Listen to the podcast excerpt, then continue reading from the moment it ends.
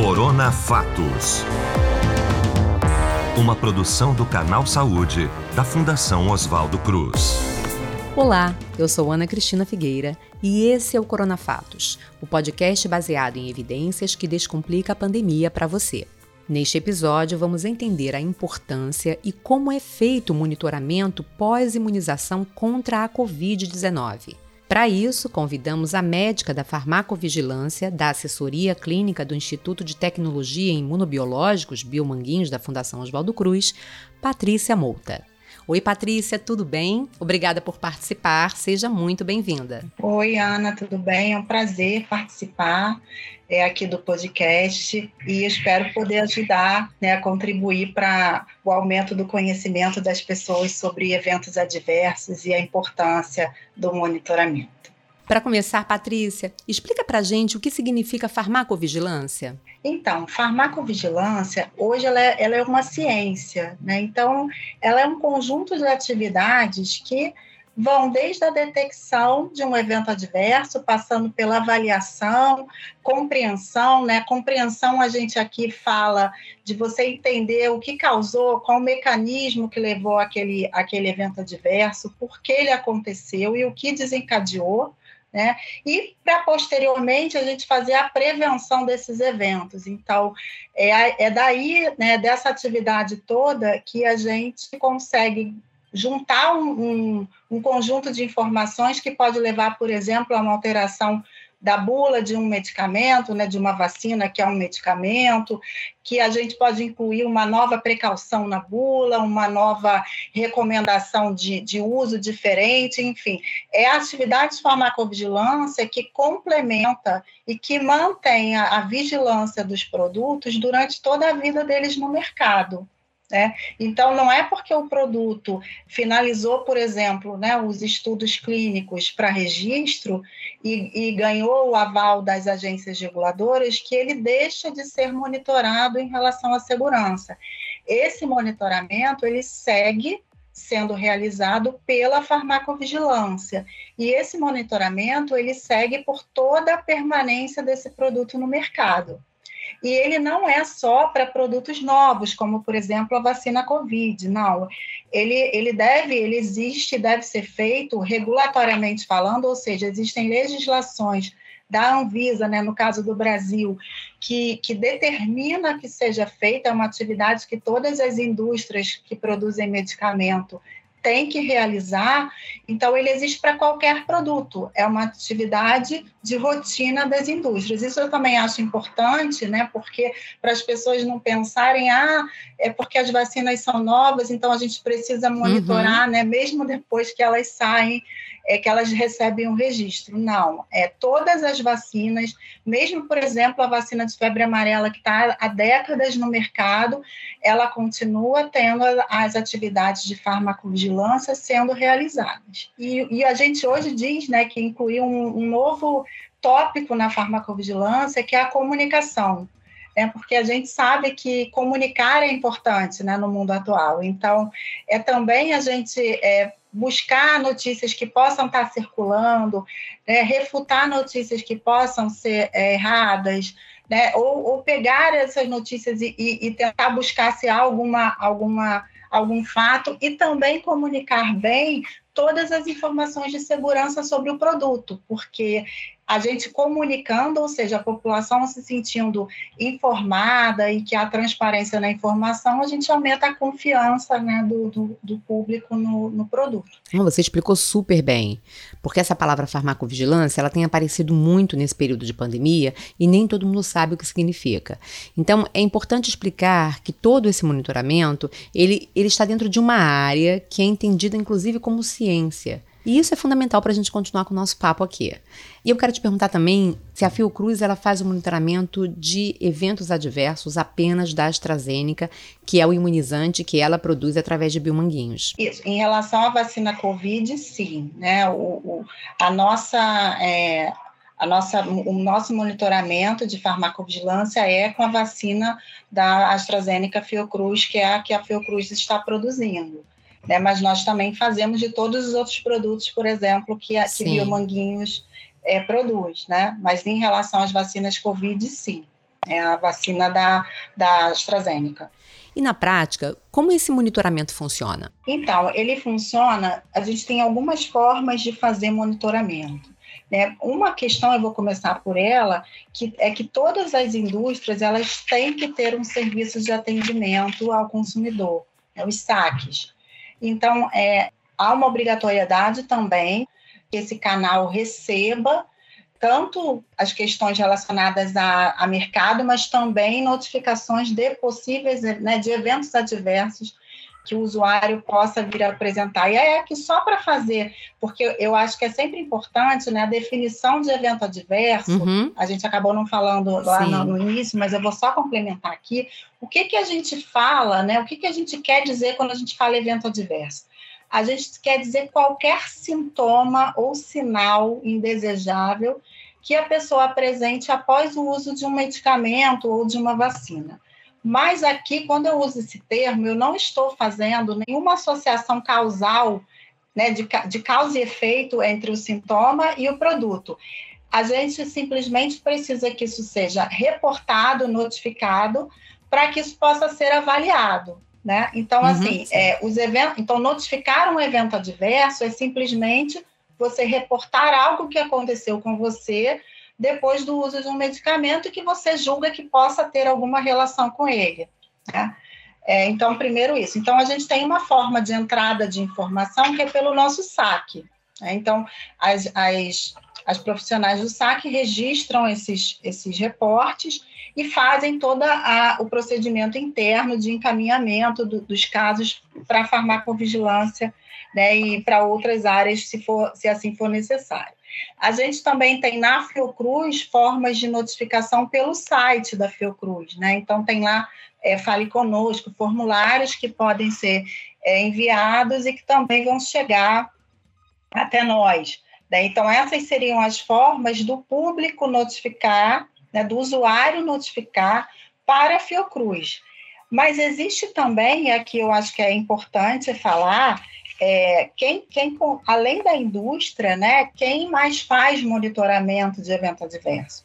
E aí, entrando especificamente em vacina, quem faz monitoramento de evento adverso pós-vacinação no Brasil é o Programa Nacional de imunizações.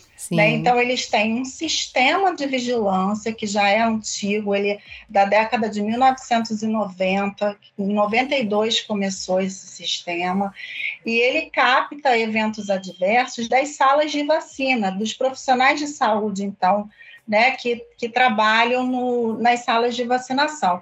Então, é também muito importante que as pessoas que tenham algum evento adverso pós-vacinação, elas comuniquem ao profissional de saúde para que ele possa fazer essa notificação pelo sistema do Ministério da Saúde, do Programa Nacional de Imunizações, porque é aí que fica a base de dados nacional. Né? E por que, que isso, é isso é importante? Porque você, quanto maior o seu banco de dados de segurança, melhores as análises que você consegue fazer, né, para ver assim um possível novo evento adverso, um possível sinal que a gente chama, né, um sinal que possa indicar algum problema que não era conhecido anteriormente com aquela vacina. Então é importante, principalmente falando aqui agora da vacina COVID, que esses eventos sejam reportados, para o Programa Nacional de Imunizações e, claro, para nós também é importante esse reporte. Mas eu acho que não, pode, não posso deixar aqui de dizer que a, o, a via, né, quem coordena isso a nível nacional é o Programa Nacional de Imunizações. A Anvisa também é, tem a sua participação e ela disponibiliza uma outra porta de entrada para o usuário reportar diretamente para ela, né, que é o Vigimed, é um sistema também de monitoramento que é, hoje o formulário está até bem mais é, fácil, né, bem mais assim intuitivo para reporte e o usuário também consegue reportar pela internet, pelo site do Vigimed. E essa notificação vai para a Anvisa, que achando que tem alguma necessidade pode questionar, por exemplo, o fabricante, pedir a ele alguma informação sobre aquele, sobre aquele caso, né? Então a gente teria essas três, essas três grandes formas de entrada pelo saque das indústrias, pelo Programa Nacional de Imunizações, que o sistema usado hoje é o ESUS Notifica, Uhum. É o mesmo sistema que é usado para notificar o, a doença COVID, né? Então, eles fizeram um módulo de, de notificação de evento adverso para pós-vacinação e, e, as pessoas reportam por lá. E o Vigimed, que é o sistema da Anvisa.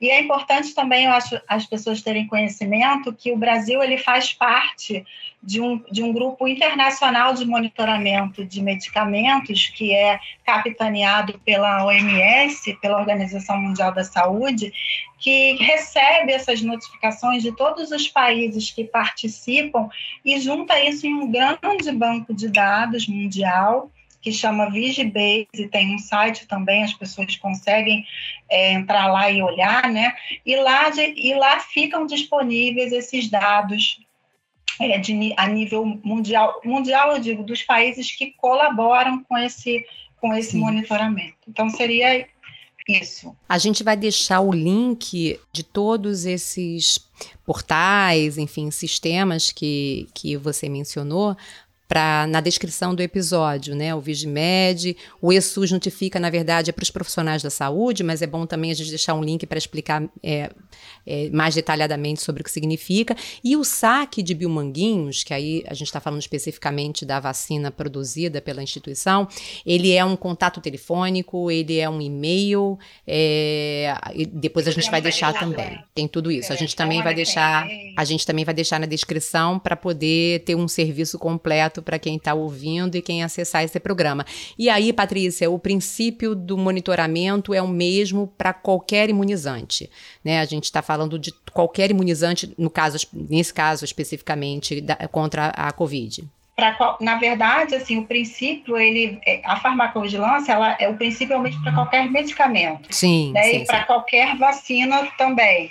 Então, assim, todos os, os produtores, eles têm que ter atividades de farmacovigilância que deem conta de captar os eventos que eles recebem, né, de monitorar o seu produto é, que está no mercado. E aí, o que, como é que isso é feito? Aí eu vou falar um pouquinho aqui como é que é feito a nível da indústria. Quais uhum. são as nossas obrigações relacionadas a, aos eventos que a gente recebe? Né? Primeiro, assim, eu acho que é importante dizer que a farmacovigilância, a, quando a pessoa notifica um evento adverso para a farmacovigilância, é, a gente usa essa informação para gerar é, informação de segurança sobre o produto. Tá? Mas o que, que a gente não faz, que eu acho que é importante que fique claro? A gente não faz assistência, né? Assim, a, a gente não tem como fazer, é, porque às vezes tem assim, ansiedade das pessoas, né? Na, na, expectativa de que a gente possa fazer. E isso não é uma, uma. A gente não tem como fazer. O que a gente faz é orientação técnica para os profissionais de saúde, né? e orientação é, para o usuário, a orientação no nosso limite de atuação. Tá? Uhum. Mas essa informação ela é muito valiosa porque ela vai compor um banco de dados é, que, que a gente vai conseguir ver tendências. Por exemplo, eu vou dar aqui um exemplo para que as pessoas entendam. Digamos que a gente tem na bula que 10% das pessoas que usam aquele produto podem ter dor de, dor de cabeça. Tá? Uhum. Então, eu estou lá com o meu sistema de farmacovigilância passivo, quer dizer, esse, esses sistemas que eu estou dizendo são passivos, quer dizer, eu dependo que o usuário me reporte. Sim. E aí a gente começa a receber vários relatos de dor de cabeça, de repente, vários, vários, vários. Aquilo vai indo para o meu banco de dados. E aí, quando a gente roda essas análises, que elas são feitas periodicamente, eu vejo que naquele período eu tive um 20% dos meus eventos foram, foram dor de cabeça. E aí eu, eu falo assim, bom, tá estranho, porque não é o meu normal, não é o que eu costumo ver no meu banco, isso tudo de dor de cabeça. E aí a gente vai começar a olhar para aquilo dali com maior vai ver, ah, tem alguma relação com algum local, tem alguma uhum. relação com algum lote, estava uhum. circulando alguma doença ali que explique que mais pessoas tenham tido dor de cabeça que não tem a ver com a vacina. Então, esse conjunto de dados, ele, ele vai ajudar, ele vai compor uma base que vai permitir que a gente faça análises. Né? E aí, por exemplo, que a gente venha a identificar um novo evento adverso, ou que a gente venha a identificar problema com algum lote que precise ter alguma, é, alguma ação de qualidade. Tá? Então, isso é, é o exemplo do que a gente faz com essa informação. E, a, e outra coisa que a gente faz é que todo evento que a gente recebe, ele vai ser comunicado para a Anvisa, por, porque a gente tem essa obrigação regulatória. Alguns uhum. eventos vão ser comunicados pelo Vigimed, né, que aí são os eventos que são os eventos graves e inesperados que estão lá na nossa, R, na nossa RDC, na nossa legislação.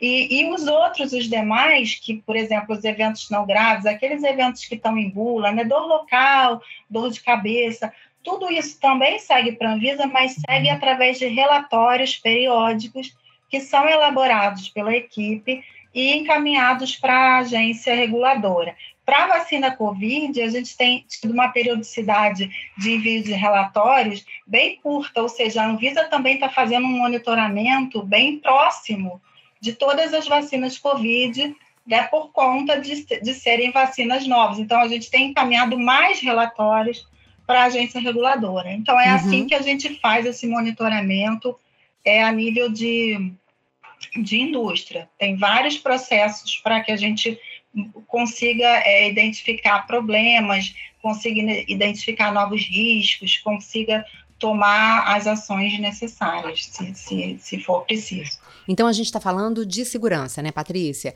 E aí eu quero te perguntar: a pessoa só deve reportar um evento adverso grave ou em qualquer circunstância, mesmo que ela tenha sintomas já divulgados como possíveis de acontecerem. Esse dado também é importante para a farmacovigilância? Então, em relação às vacinas COVID, a orientação que o próprio é, Programa Nacional de Imunizações deu é que todos os eventos fossem reportados. Por isso, para a gente conseguir é, juntar um, um pool de informações que permita confirmar o perfil de segurança, o perfil de benefício-risco né, do, da, dos estudos clínicos. Então, atualmente, a recomendação é que sejam todos. Mas, claro que, prioritariamente, são aqueles eventos graves. Né? Então, o que, que é um evento grave? É aquele evento que você precisou ir ao hospital, que você precisou ficar internado, que deixou você com algum tipo de, de sequela, né? que, que enfim e, óbvio, aqueles que levaram, porventura, a óbito. Então, assim, a gente tem critérios de, de gravidade, e esses são os eventos prioritários, e também os eventos que não estão previstos em bula, aqueles eventos que né, não estão na bula do produto. Mas, para a vacina Covid, como eu disse, o ideal é que tudo seja reportado, até para a gente acompanhar a frequência, se está se tá mantendo o, o perfil de segurança. Então, para a vacina Covid seria isso. E aí, Patrícia, eu vou aproveitar para saber com você alguns sintomas que são menos comuns que chegaram até você, né? É, e, e, você já até falou, né? Eu, queria saber, e você já adiantou, a minha curiosidade era saber o que, que, era feito com essa informação de imediato, né? E você já falou que, na verdade, tem toda uma orientação que é dada e não uma assistência. Mas alguns sintomas menos comuns que tenham chegado até você, que você possa dar de exemplo para gente? Então, é, eu vou dar alguns exemplos de ações né, que já foram decorrentes da farmacovigilância com a vacina Covid. Né? Então, a gente. É, a, a vacina começou a ser usada primeiro começou a vacinação na Europa, depois a vacina foi se ampliando. Isso a gente já sabe que qualquer grande campanha de vacinação, que em que a gente vai vacinar muitas pessoas num, num intervalo curto de tempo, a gente tende a ter um aumento de notificação de evento adverso. Por quê? Porque a gente mobiliza as pessoas, né? A gente sensibiliza as vigilâncias locais para captar. Então a gente já é, imaginava que a gente fosse receber um número grande de reportes e que daí pudessem aparecer é, novos eventos adversos que fossem muito raros. Por quê? Porque aqueles eventos que são muito raros, eles não, não conseguem muitas vezes aparecer nos ensaios clínicos, mesmo que sejam ensaios clínicos envolvendo milhares de pessoas, como foi o caso da, da vacina Covid. Então, por isso também a atividade de farmacovigilância é, é importante, uhum. porque a gente pega esses eventos assim que eles começam a aparecer. E aí eu vou citar um exemplo que a gente, que a gente viveu aqui, né, e a gente está fazendo monitoramento, que, é, que são os casos de trombose acompanhadas de, de contagem baixas de plaqueta, que a gente chama, né, o termo é a síndrome de trombose com trombocitopenia, que foram é, detectados, né, foram notificados após a, vac a, vacinação, primeiro com a vacina da AstraZeneca, né, e depois a gente também teve reportes com a vacina da Janssen, que também utiliza é, o vetor, vetor viral, é o mesmo, mesmo tipo de, de plataforma. Então, essas notificações, elas, elas foram exatamente um exemplo do que eu disse. Essas notificações começaram a, a, a ser recebidas né, lá na, na, primeiro na Europa, e como eram eventos graves, logo foram desencadeadas várias ações. Né?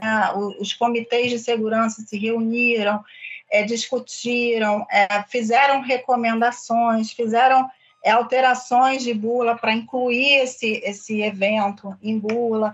Aí depois, quando a gente. É, isso chegou no Brasil também, né? A Anvisa fez alertas, a Anvisa solicitou a inclusão de informação em bula.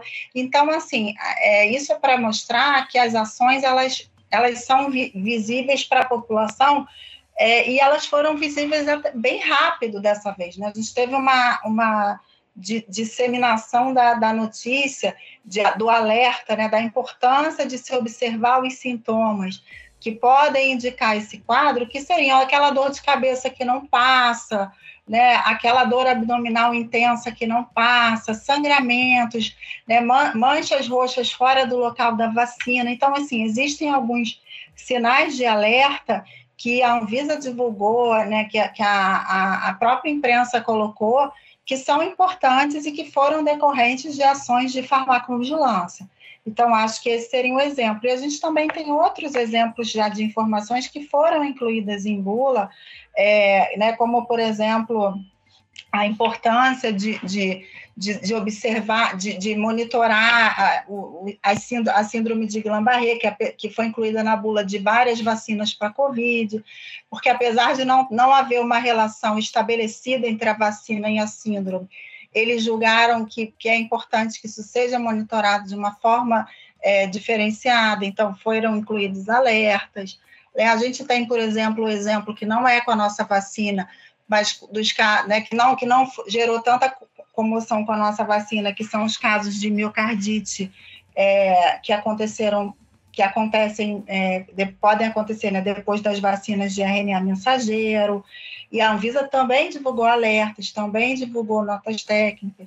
Então, acho que são exemplos de, de ações que vieram do monitoramento já feito pela farmacovigilância. O monitoramento, ele acontece imediatamente após é, a, a, o início da imunização, no caso da vacina, né, ou, ou, até no caso dos remédios também, quando o remédio é colocado no mercado, é distribuído para que as pessoas possam ter acesso, o monitoramento ele acontece ali o tempo nesse todo. o tempo todo, né? Porque é exatamente claro, a questão da segurança. Sim, a questão, o monitoramento ele vai, ele começa quando o produto entra no mercado. Uhum. Né? E quando o produto está no mercado, ele vai ser, ele vai, ele tem que ser feito pela empresa.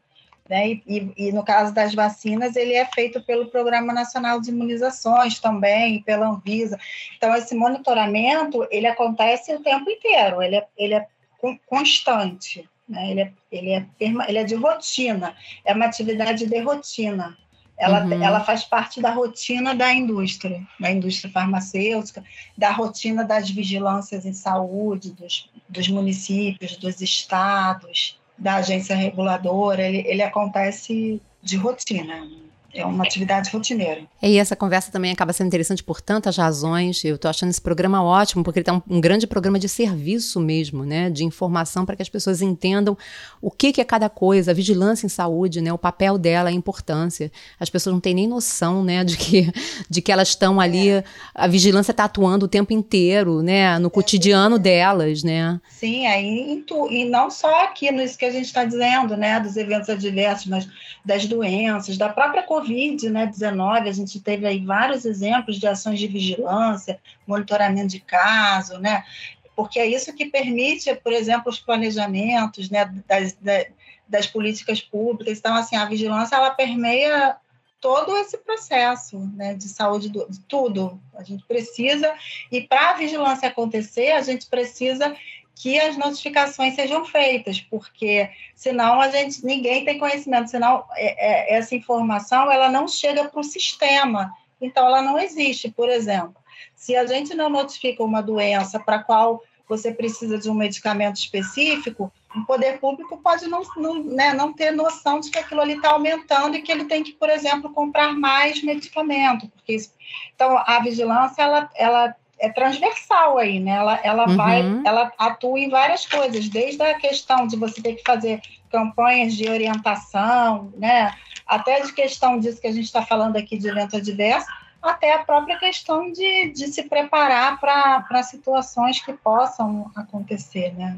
E a Covid, eu acho que é um exemplo que agora todo mundo teve bastante acesso a, a, a como é importante né? a vigilância em saúde. É, como tudo na vida tem os prós e contras, é claro que a gente tratando aí de uma pandemia, né, os contras são muito maiores, mas tem também o, o, o aspecto favorável que é de, de todo esse aprendizado, né, de toda essa apropriação também de conhecimento, da importância da participação de cada um de nós para que as coisas funcionem, para que tudo avance, né? E que a gente possa realmente ficar protegido e seguro. Então, é, eu sempre digo que em tudo tem os, os legados são deixados, né?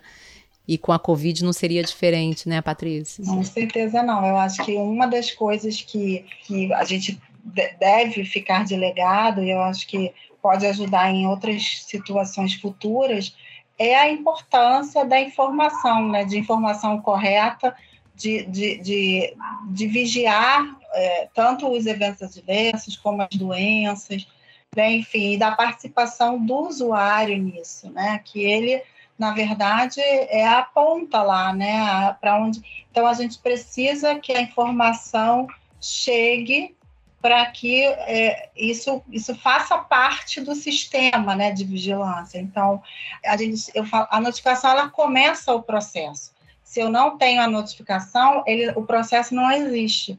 Então, tanto, e aí não só falando de usuário, mas também falando de profissional de saúde, é importante que essas notificações aconteçam, né? que elas entrem nos sistemas, como eu estava falando, nos sistemas corretos, para que, que elas sejam vistas, né, e, e que gerem as, as ações que são necessárias de acordo com cada situação. Então, acho que notificar é, é uma é fundamental. Sem isso a gente não vai para frente, né? A gente não faz o resto, não faz a compreensão, não faz a prevenção. A gente para ali, né? Porque você não tem o, o início. É, é um ato de cidadania, né? É a participação das pessoas contribuindo com, com a vida, com, a, com uma sociedade melhor, né? Sem dúvida alguma.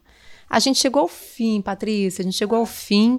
É, a gente tem pouco tempo, mas enfim, porque seria uma conversa que poderia ser muito mais longa.